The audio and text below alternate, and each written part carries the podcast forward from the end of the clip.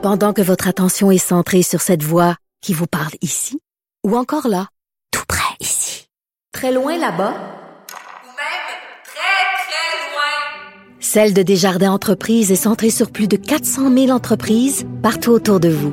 Depuis plus de 120 ans, nos équipes dédiées accompagnent les entrepreneurs d'ici à chaque étape pour qu'ils puissent rester centrés sur ce qui compte, la croissance de leur entreprise.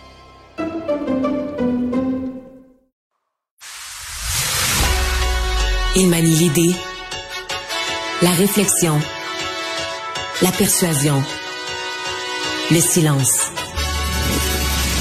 Mario Dumont. Informé, cultivé, rigoureux. Il n'est jamais à court d'arguments. Mario Dumont.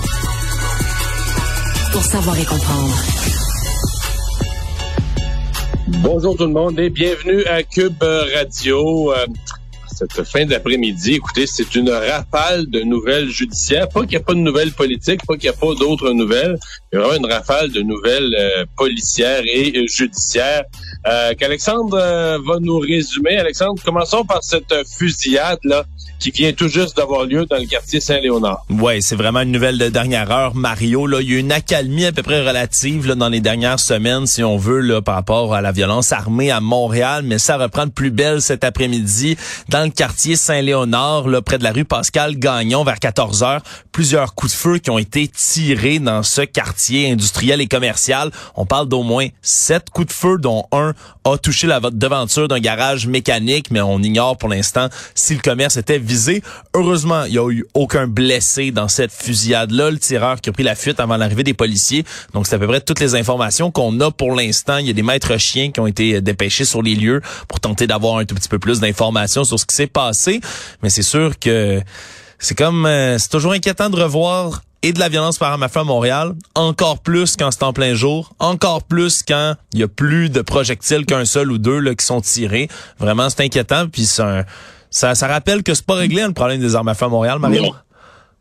on imagine un peu le, le, déploiement, le déploiement policier autour de ça. Ça doit être euh, ça doit être quelque chose. Donc, euh, ça, c'est la, la, la, nouvelle, disons, qui est encore en cours. Le reste, ben, ce sont plus des décisions euh, qui, euh, des dossiers qu'on a suivis au cours des, des, dernières semaines, des derniers mois, et qui ont abouti aujourd'hui.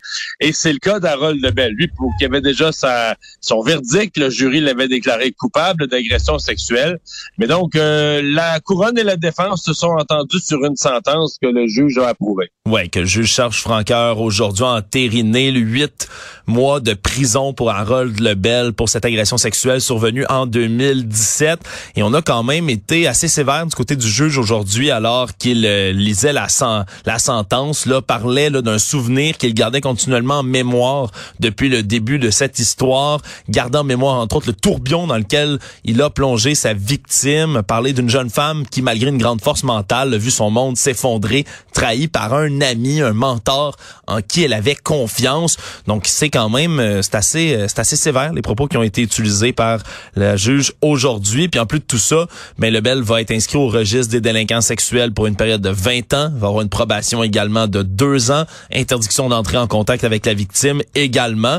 Puis on se souviendra, Mario, surtout, c'est un procès qui s'est joué vraiment dans le modèle. En anglais, on dit le he said, she said. Là, il a dit, elle a dit, puisque c'était seulement ces deux personnes-là qui ont été entendues au procès. Il n'y a pas eu d'autres témoins appelés à la barre. Donc, que Lebel et sa victime qui ont pu parler. Et finalement, ben, semble-t-il que le jury a penché plutôt du côté de la victime, Mario. Ouais. Ouais, c'est une, euh, c'est certain que c'est une décision. Moi, moi, ça m'apparaît quand même un jugement euh, sévère, euh, certainement que du côté de, de, parce qu'il y a quand même des gens qui pensaient, compte tenu d'une personne qui a aucun antécédent judiciaire, malgré la, la, gravité du geste, la, la, décision de des jurys, que bon, on voit des fois des peines dans la collectivité, etc. Mais tu sais, c'est c'est comme sans nuance sur le fait qu'en matière d'agression sexuelle, il y a un message qui veut être envoyé à la société Puis j'oserais dire dans ce cas-ci un double message. je me demande même, je me, je me questionne à haute mais je me demande même si on n'est pas plus rendu plus sévère pour une euh, pour une personnalité ou une personne connue ou une personne qui a occupé des fonctions comme un député, euh, en se disant ben, on veut tellement pas que la population dise ah mais il y a des passe droits, etc., etc. Euh, donc oui, huit mois de, de prison dans ces circonstances-ci. c'est donc ça veut dire qu'il ça veut dire qu'il a quitté le palais de justice de Rimouski aujourd'hui, lui qui a fut député de l'endroit, il a quitté le palais de justice directement en, direction euh, du, euh, du, centre de détention. Euh, ben, un autre dossier qui était devant les tribunaux, c'est le jury qui était séquestré dans ce cas-ci. C'est cet homme dans la région de la Nodière qui avait, bon, embarqué sur l'autre voie pour contourner une famille de, de canards, des canetons. Euh, lui, a pas eu non plus la, la, clémence de la cour. Non, Éric Rondeau, lui qui était accusé justement de conduite dangereuse causant la mort pour un incident survenu en juillet 2019, qui a été reconnu coupable de ce chef d'accusation. Et là, c'était vraiment un procès qui se jouait entre autres là, à savoir si le geste qu'il a commis en contournant, euh, comme tu l'as dit, une famille de canards sur la route 345 dans la Naudière avait décidé de dans la voie inverse. Et dans la plupart des cas comme ça, Mario, surtout sur une route de campagne, un peu, on peut s'entendre, s'attendre à ce que ben, des gestes comme ça routiers, on, ait de la difficulté à les reconstituer. Mais dans ce cas-ci, c'est une caméra de surveillance sur un bâtiment avoisinant qui a pu capter la scène en entier. Et on voit vraiment là, Monsieur Rondeau au volant de sa F-150 qui tirait une remorque vide, s'immobiliser un instant, mettre ses quatre clignotants d'urgence et par la suite, ben, au lieu d'attendre que la famille de canards ben, s'éloigne en restant dans sa voie, prend la décision de contourner dans le sens inverse et compte tenu que c'était dans une courbe, juste avant une courbe, mais le jeune homme de 19 ans, Félix-Antoine Gagné, sur sa moto, n'a eu absolument aucune chance de percuter de point fait, de plein fouet, et a trouvé la mort finalement. Et c'est vraiment cette thèse-là. Il y en avait une qui était poussée par la couronne. La thèse de la couronne, c'était vraiment ça. Il aurait dû attendre, attendre que les canards passent et ensuite poursuivent. Il n'était pas obligé de les écraser, mais il n'était pas obligé de contourner non plus. C'est vraiment ce qu'on tentait d'expliquer. Parce que l'accusé, lui, ce qu'il disait, c'est qu'il avait le sentiment d'urgence que quelqu'un allait peut-être le percuter par derrière. Mais même dans la vidéo, il y a une voiture qui se présente derrière lui, puis elle n'arrive pas à toute vitesse pour le percuter. Elle l'a vu, elle ralentit. Donc, on n'a pas euh, acheté la version de l'accusé dans ce cas-ci, et donc est condamné. On verra quelle sera sa sentence dans ce cas-ci. Mais c'est un cas surtout là pour pour les animaux. Là, c'est un c'est un peu inusité de voir des canards se mêler à ça. je suis étonné parce que ça prend l'unanimité du, du jury. Et voilà un dossier où la population est extrêmement divisée. Là. Pas, euh, c'est pas sur le fait que c'est une erreur de jugement, peut-être la façon qui a conduit, mais sur l'intention criminelle. Parce que quand tu condamnes quelqu'un au criminel, faut que tu dises cette personne-là, là, c'est un c'est un criminel. Dans la société, il a commis un crime. Et euh, dans la population, un peu comme tu l'as dit, là, je, les gens sont bien divisés. Est-ce que c'est juste un accident bête? Il y a des canals. Parce qu'en même temps, il n'y a pas... Euh, on a déjà vu une personne s'arrêter sur l'autoroute. Lui, c'est une route secondaire. Il se met même pas complètement sur l'autre voie. Là. Il en prend une partie, à peu près la moitié. Donc, techniquement, il restait de la place pour une moto à passer sur l'autre voie. Mais c'est sûr que ça surprend dans une courbe quand ça t'arrive d'en face, une auto qui est à moitié sur ta voie. Le, le, moto, le, motocycliste n'a pas pu réagir. Mais est-ce que tout ça est un accident bête ou est-ce que tout ça est un geste criminel? ça partage les gens. Il y a des gens qui disent, écoute, c'est de la négligence criminelle, tu restes sur ta voie, tu peux pas, tu dans une courbe, aller sur l'autre voie. Puis il y a des gens qui disent, ben là, écoute, écraser des canards, pas grand monde qui a le réflexe de rouler sur des tout petits canards.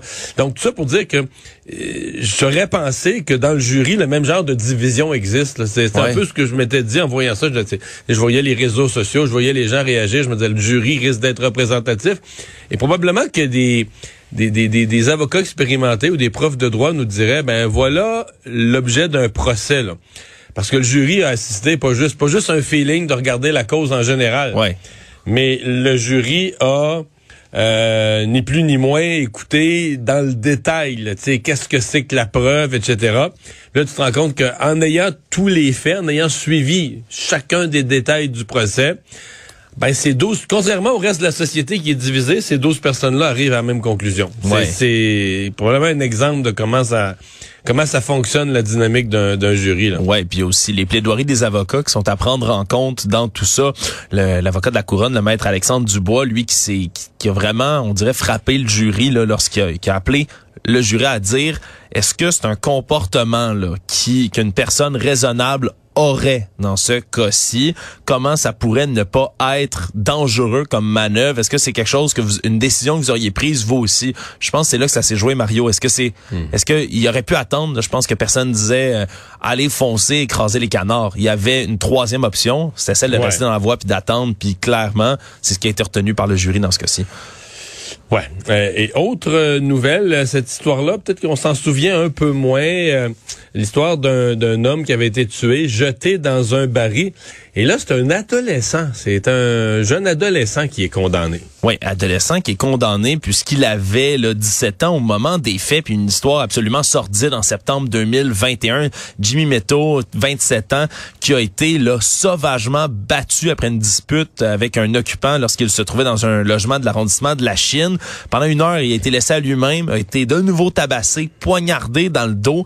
On l'a forcé à ingérer des produits toxiques, donc on l'a ni plus ni moins que torturé cet homme-là. Puis lorsqu'il est finalement décédé, ce qu'on a compris, c'est que l'accusé dans ce cas-ci, l'homme de, de 17 ans, aurait aidé, il aurait été complice à participer à envelopper le corps dans des draps, le tirer dans un garage au sous-sol, l'aurait aidé à nettoyer l'endroit, puis aurait aidé à mettre le corps de la victime dans le fameux baril dans lequel on l'a retrouvé quelques jours plus tard.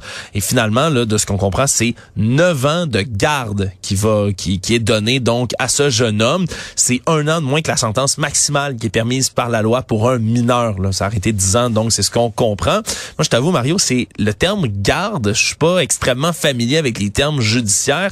Est-ce qu'on parle de pénitencier pour les jeunes? C'est un peu... Euh, je t'avoue, c'est un, un, point d'interrogation euh, pour moi, ce que ça veut dire. Il n'a pas été jugé euh, comme un majeur, oui. On s'en va dans un...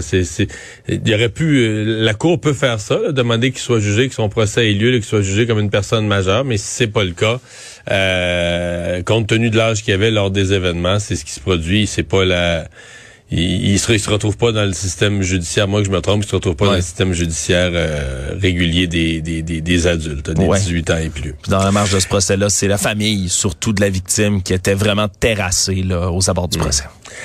Et euh, ben, dernière histoire euh, aussi euh, assez renversante, c'est qu'hier il y a eu un meurtre. Là, on a retrouvé une femme d'une soixantaine d'années. On sait maintenant que c'est une, je pense, c'était une cadre à la ville de Laval, dans le domaine des loisirs, de la culture et des loisirs, qui a été retrouvée morte, visiblement assassinée. Et c'est son fils qui a été accusé aujourd'hui, qui est bon, une personnalité connue, en tout cas dans le monde du cinéma, certainement un nom connu. Ouais, Emmanuel Gendron Tardy, qui est l'un des fils de Lisanne Gendron, 61 ans, qui est cette femme qui a été retrouvée là hier dans un logement de la rue Folhomme. Et donc, euh, c'est une femme qui aurait été poignardée mortellement au niveau du cou. Et là, on a déposé donc des accusations de meurtre contre lui, qui avait déjà pris la fuite lorsque les policiers sont arrivés sur place. Il a été localisé puis interpellé en quelques heures seulement là, en bordure de l'autoroute d'Écarie. Et on l'a avisé là dès le terme de son interrogatoire par les enquêteurs des crimes qui était en, état d'arrestation pour le meurtre de sa mère. Donc on comprendra là que dès la fin de l'interrogatoire, déjà les policiers en avaient assez comme preuve pour procéder à son arrestation. Lui qui n'a aucun antécédent judiciaire, puis comme tu le disais, connu dans le milieu du cinéma à Montréal, il a réalisé trois longs métrages. Son dernier film, c'est Au grand jour, que produit entre autres avec la comédienne Léa Roy, qui a reçu la mention du jury au festival de Cinémania en novembre dernier. C'est censé prendre l'affiche en avril prochain. Donc euh, voilà, c'est un, un autre meurtre et déjà depuis le début de l'année 2023, le troisième meurtre, toutes les victimes sont des femmes. Merci.